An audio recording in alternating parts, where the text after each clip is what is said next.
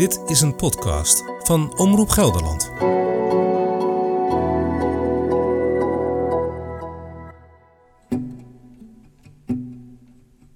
Dit is deel 2 van aflevering 2 van Anoniem Intiem.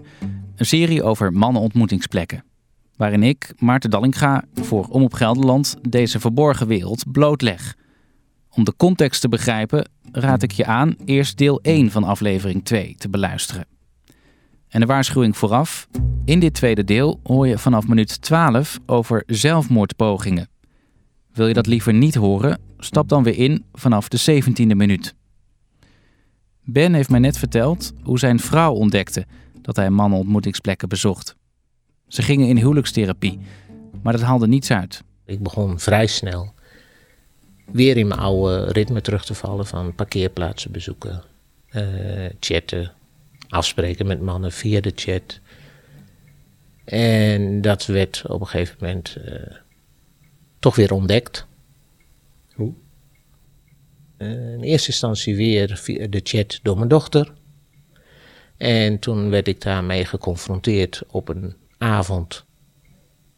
Volgens mij de avond van 12 september in bed. Lagen we naast elkaar. Vroeg ze huilend of ik toch weer bezig was met mannen. Ik ontkende dat een stelligste. En uh, die 13 september in de ochtend, ik had mijn werk aan huis, kwam ze naar me toe. En toen kwam ze me vertellen dat ze dus vreselijk vond dat ik zo tegen de gelogen had, dat ik niet bezig was met mannen, omdat ik gewoon wist. Ook dat ik weer fysiek contact had met mannen. En dat ze wilde dat ik mijn spullen ging pakken en wegging. Hoe wist ze dat je opnieuw seks had ook met mannen? Weet ik niet. Heb ik ook niet meer gevraagd, want het was toen over en uit.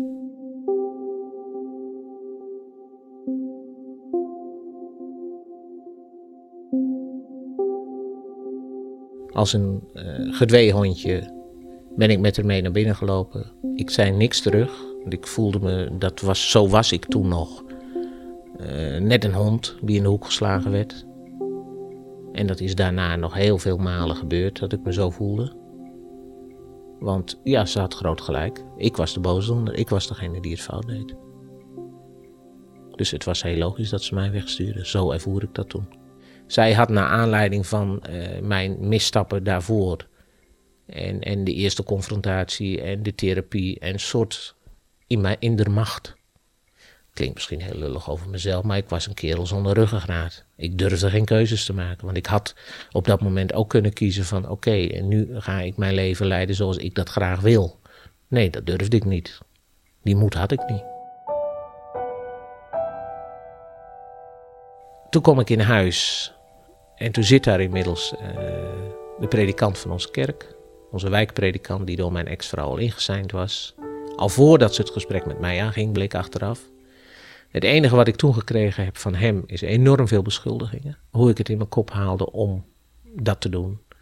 Toen ik dingen ontkende en dingen eh, op tafel bracht van, oh wacht eens even, jij weet helemaal niet hoe ik zo ver gekomen ben. Je weet helemaal niet hoe ons huwelijk was. Uh, heeft hij uitspraken gedaan die een predikant onwaardig zijn. Uh, ik was een snotneus en ik moest klappen hebben enzovoort enzovoort. We waren bijna even oud dat soort dingen vertelde die dan. Mijn ex die kwam met allerlei verhalen van oh, je gedraagt je al jaren als een homo. Je hebt homo ondergoed. Ik had zelfs een homo bril. En dat ik op een gegeven moment zei van sorry, maar ik ben getikt. Waar slaat dit op? Dat ik door hem dus terecht gewezen werd door de predikant. En waar haalde ik het lef vandaan om haar tegen te spreken en dingen te ontkennen? Ik heb van alles in de koffer gestopt. Zij had ondertussen al vrienden van ons gebeld die een huisje naast hun woning hadden of ik daarin kon.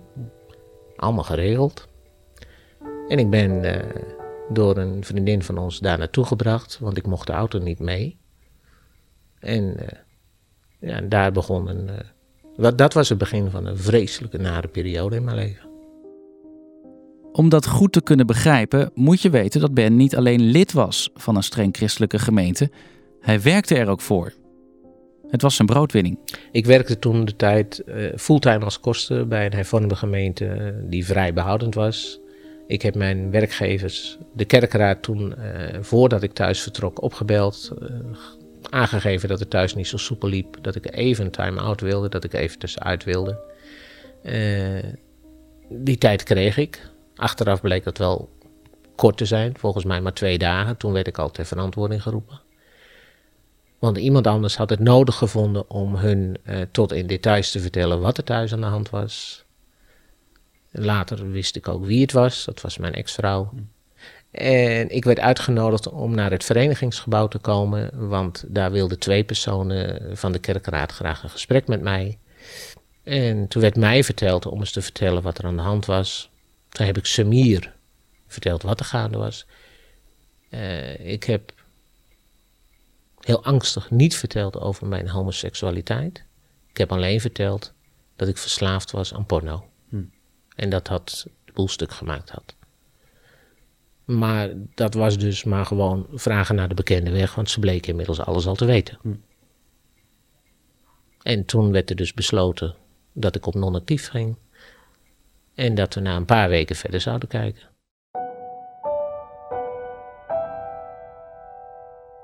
Daar zat ik dan, ik hoorde dat aan en ik reageerde zoals ik die tijd op alles reageerde als een geslagen hond. In mijn schulp kruipend en alleen maar ja knikken. Uiteindelijk uh, wilden ze met mij in gesprek. Uh, ondertussen was ik begonnen aan uh, therapie, christelijke therapie in Amersfoort.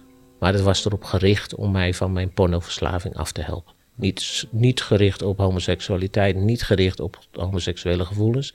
Puur om die pornoverslaving kwijt te raken. En de kerkenraad nodigde mij uit op een gegeven moment bij een van de kerkenraadsleden thuis. Daar zaten diezelfde twee personen weer, maar dat was nog, nog intimiderender dan in een neutraal verenigingsgebouw. Mhm. Daar werd mij een kant-en-klaar contract voorgelegd wat ik maar hoefde te tekenen. En dan was het klaar. Dan had ik recht op WW en dan konden we in goede harmonie uit elkaar.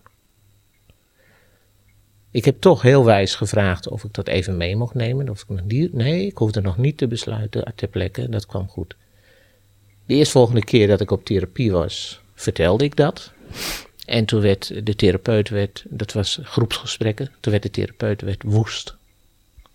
Die kende de achtergrond, was zelf ook christelijk en wist dus dat dit gewoon niet kon. En die heeft mij toen een advocaat geadviseerd. Die is daarmee aan de slag gegaan. En die heeft uiteindelijk, na heel veel hangen en wurgen, een standaardbedrag van 24.000 euro bruto eruit kunnen slepen. Omdat het, dat ik zei van stop alsjeblieft. Het heeft zo lang geduurd. Er zijn zoveel verwijten gekomen in een heel rapport hadden ze opgemaakt, de, toen, de kerkraad, mijn werkgever toen, over mijn niet functioneren. Over mijn verkeerde dingen tijdens mijn werk. Mijn werk laten verslonzen. En ik werk al elf jaar met hart en ziel, deed ik dat werk.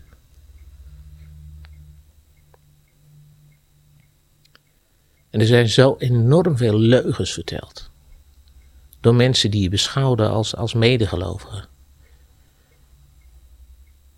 En dat ze uiteindelijk mij met, met 24.000 euro bruto de straat op geschopt hebben.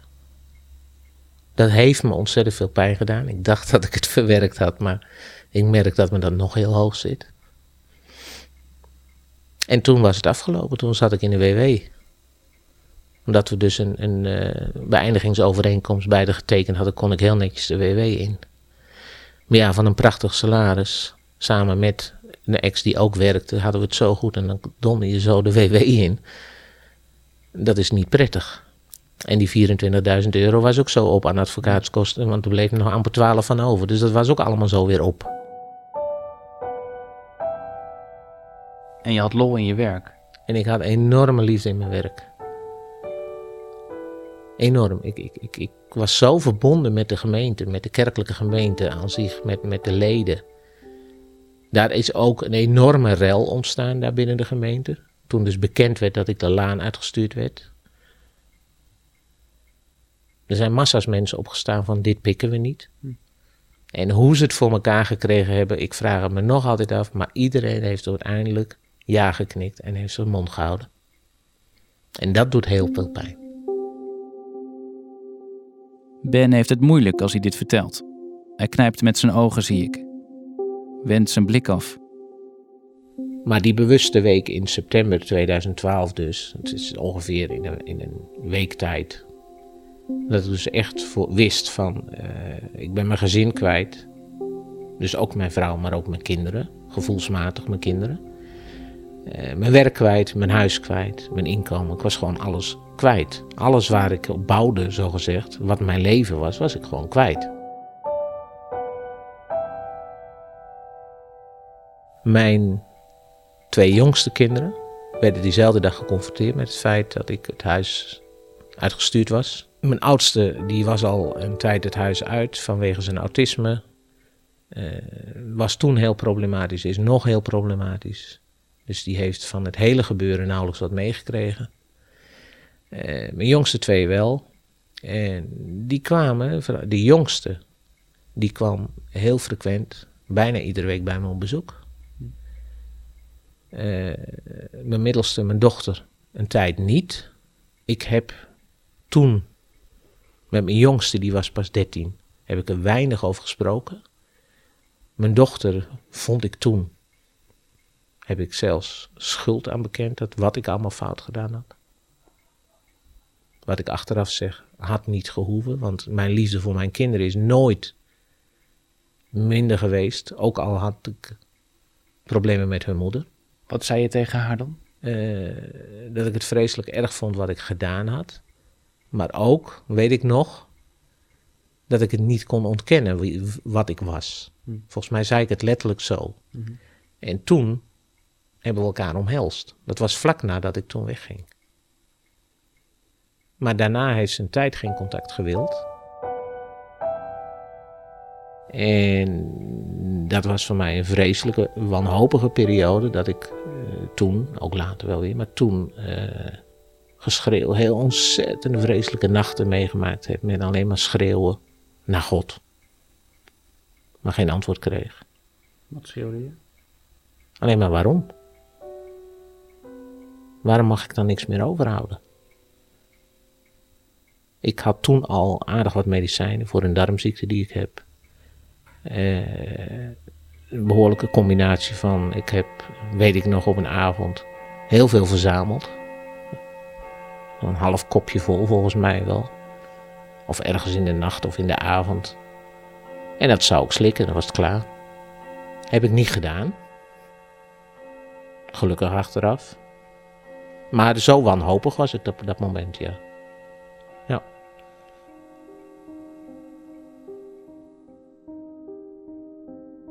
Ik schrik van Bens verhaal. Ook omdat hij niet de eerste is die mij zoiets vertelt. Want meermaals dacht ook Wessel: het hoeft voor mij niet meer. Ja hoor, ja.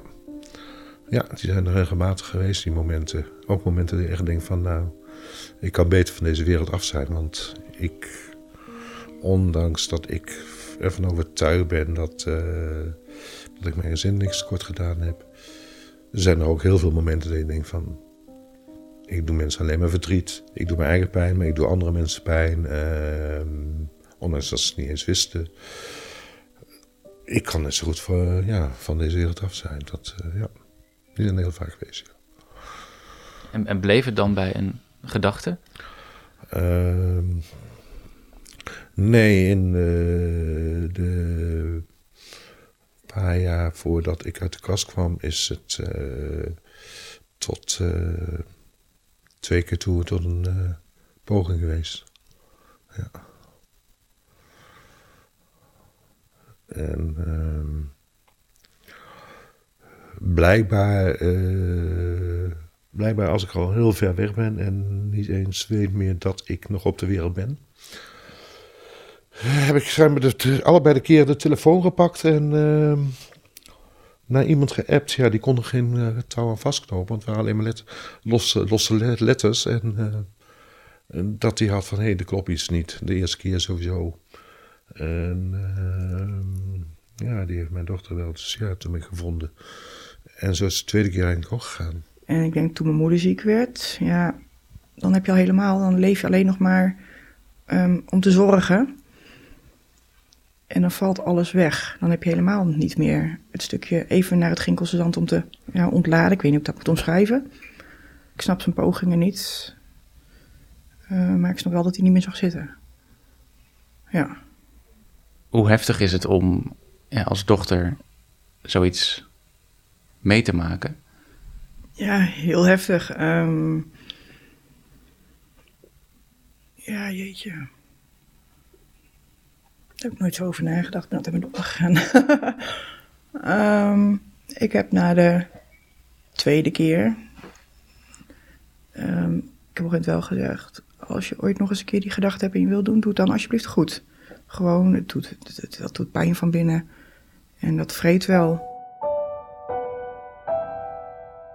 Hoe kijk je daarop terug? Op die pogingen? Ja, soms nog wel met een gevoel van wat was het maar gelukt. Ja. Ik, ehm, ik ben nu wel gelukkig, maar er zijn ook wel momenten dat ik heb van... eh, goh, heeft dat uit de kast komen me veel geluk gebracht. Want het, het geeft ook een eenzaam gevoel. En vooral eh, als je ouder bent, denk ik misschien. Omdat je toch wat minder de gelegenheden, de homogelegenheden opzoekt. eh, of het stappen moet een beetje in je bloed zitten. Nou, dat zit niet echt in mijn bloed. Nou, soms kijk ik wel, ja, was dat maar gelukt. Het had ook een hele hoop ellende gescheeld. Denk ik. Dus soms verlang je naar de dood, daar komt het dan op neer. Ja, soms wel, ja. Ja. ja. Niet dat ik doe, maar nee. Nee, nee, maar ja, ik, daar, heb ik van meer mannen over gehoord die eh, laat uit de kast zijn gekomen. Dat, eh, dat die verhalen wel heel herkenbaar zijn. Wie hulp nodig heeft, kan terecht bij stichting 113 Zelfmoordpreventie. 113online.nl, dat is de website. In aflevering 4 van Anoniem Intiem praat ik met een hulpverlener over suïcide gedachten onder bezoekers van man-ontmoetingsplekken. Ongeveer een half jaar nadat Ben uit huis was gezet, begon hij opnieuw mannenontmoetingsplekken te bezoeken. Maar inmiddels ligt het alweer jaren achter hem. Hoe kijkt hij erop terug? En hoe lang gaat Wessel er nog naartoe? Zou het dan beter zijn als deze plekken er allemaal niet waren? Of had je er toch ook iets aan? Ik vind het heel moeilijk. Ik, ik, ten eerste ga ik. Nee, durf ik geen uitspraak over te doen of het beter is dat ze er wel of niet zijn. Dat durf ik niet. Ik ben daar heel veel geweest. Heb ik er wat aan gehad?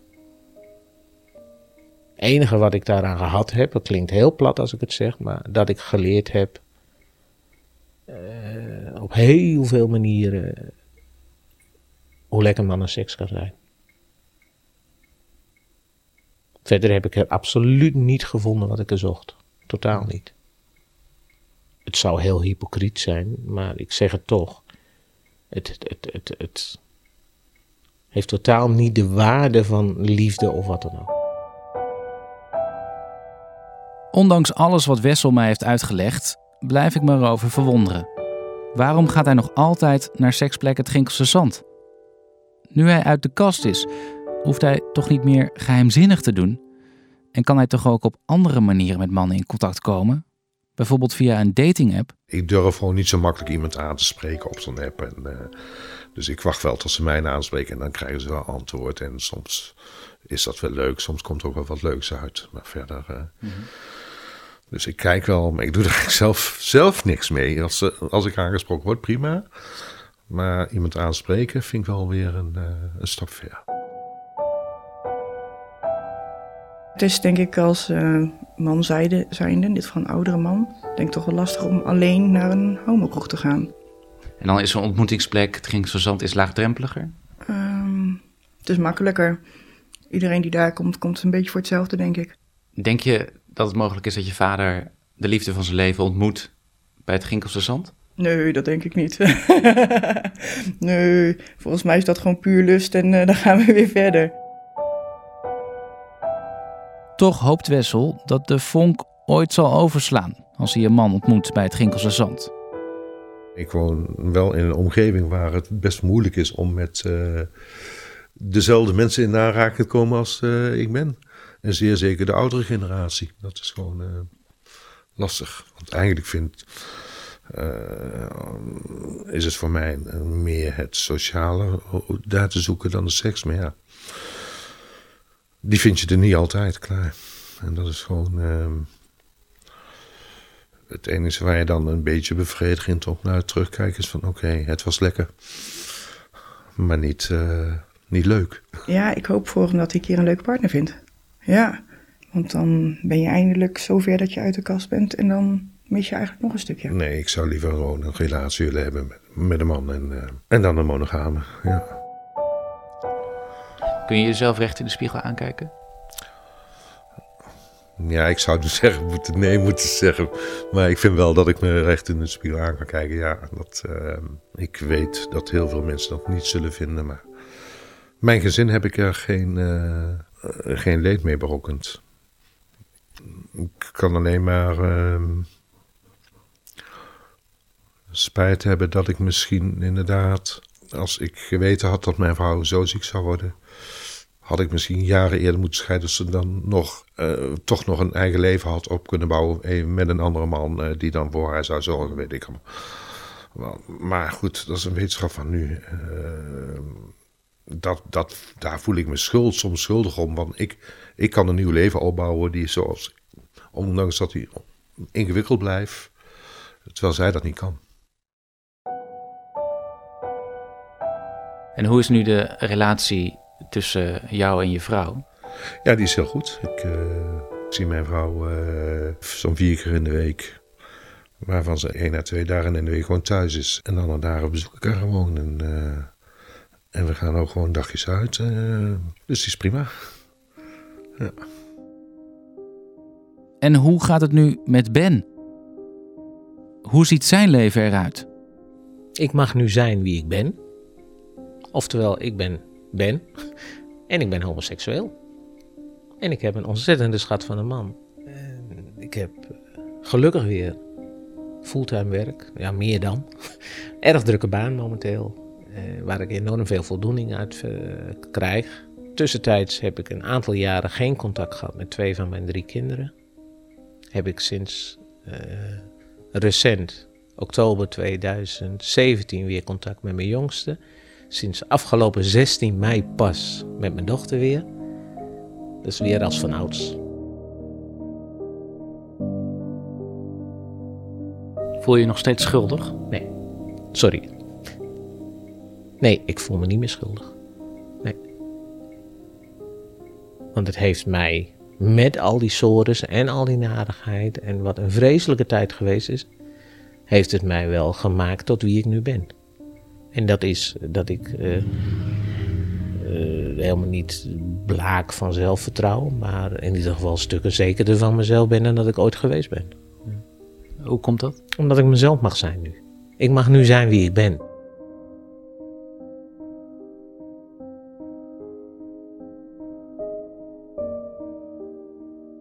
Je had heel veel vragen voor God. Mm -hmm. Heb je ook op het punt gestaan om om, om radicaal te breken met het geloof vanwege wat er allemaal was gebeurd? Is nooit in me opgekomen. Waarom niet, kan ik niet uitleggen. Maar ik heb wel uh, geleerd dat zoals ik nu geloof, totaal niet meer strookt met de manier waarop ik toen geloofde. Toen geloofde ik alleen maar in een God die mij enorm wou straffen. Om wat ik verkeerd gedaan had. Maar wat ik nu weet is dat God zeker niet altijd alleen maar een liefetje is, maar dat God nooit mensen zomaar straft, zoals ik het toen ervoer. Nee, absoluut niet. Was je ook naar deze plek gegaan als, als, de kerk, als de kerk anders had gedacht over homoseksualiteit? Als ik van jongs af aan opgegroeid was met ook een homoseksueel mag zijn. Ook een homoseksueel mag uh, een liefdevolle relatie hebben. Dan was dit niet gebeurd. Nee, dit was puur een uitvlucht, een uitweg. Omdat ik verscheurd werd door, door, door gevoelens. Ik zat in een hetero relatie, terwijl ik totaal geen hetero was. Maar ook nooit door de sociale druk kon toegeven aan mijn homoseksuele gevoelens. En uit de kast kon komen.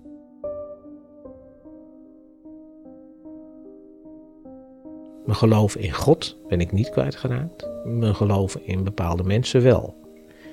Maar ik heb gelukkig weer een, uh, een kerkelijke gemeente gevonden, de gereformeerde kerk in uh, onze woonplaats, waar ik me enorm op mijn gemak voel. En komende zondag hoop ik met alle broeders en zusters het heilige avondmaal te beleven en te vieren hoe goed God is voor ons allen. Voor mij staat buiten kijf dat God mij lief heeft, want ik ben zijn kind. Je bent ontzettend eerlijk. Je hebt heel veel verteld ja. over jezelf, heel veel persoonlijke dingen. Mm -hmm. Heb je ook kwetsbaar opgesteld? Mm -hmm. Wat heeft je doen besluiten om dit allemaal te vertellen, om, om mee te doen aan dit interview? Wat mij heeft doen besluiten om hier aan mee te werken was een oproep die ik op las op Facebook, die via jou kwam. Uh, waarbij een opmerking stond dat het best wel eens kan zijn dat er veel meer achter zit dan alleen de lust. Er werd ook in die periode dat het dus helemaal uit de hand liep en, en het, er werd ook niet aan mij gevraagd van hé, hey, maar waarom kwam dat dan? Waarom? Nee, dat er was. En nu las ik dat zomaar opeens. Ik denk van ja, dat was het inderdaad. Er zat veel meer achter dan alleen maar die seks. Een dag na het interview krijg ik een appje van Ben. Ik ben blij dat ik het heb verteld, maar het heeft me emotioneel heel veel gedaan. Vanochtend om tien uur trok ik het niet meer en ben ik naar huis gegaan. Ik was honds en hondsmoe. Dit was de tweede aflevering van Anoniem Intiem, waarin Ben, Johan en Wessel hun verhaal vertelden. In aflevering 3 hoe kijkt de buitenwereld tegen mannenontmoetingsplaatsen aan? Dan kreeg je een ontzettend grote mond. En dat je moest opzouten met je beest. En uh, dat ze daar bezig waren, dat het niet voorbij was daar. De wilde zwijnen die liggen, en de reeën die liggen echt op een paar meter van het pad af. Nou, op het moment dat ze erin lopen, dan verjaren ze toch steeds verder, uh, verder het bos in. Er is ruimte genoeg hier om te lopen met je hond. En als daar die mannen graag zijn, ja, dan, dan is die plek voor hun, vind ik prima. Wij zijn geboren en getogen in Amsterdam, wonen er al heel lang niet meer. Dus we zijn wel wat gewend. Het moet kunnen, maar laten ze in godsnaam niet de viezigheid achter.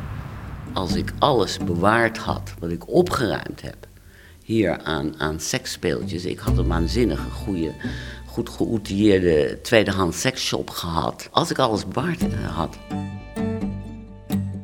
Ben je wel eens een bekende tegengekomen? Ja. Dat lijkt me heel gek. Dat is ook raar. Dat is ook raar. Maar dat, ja, dat gebeurt gewoon. Dat is niet anders. Abonneer je op deze podcastserie om niets te missen. En ik zou het fijn vinden als je anderen erover vertelt. Reacties zijn welkom op mannenontmoetingsplekken.gld.nl. En bij deze podcastserie hoort ook een artikelenreeks die vind je op omopgelderland.nl slash mannenontmoetingsplekken. Bedankt voor het luisteren.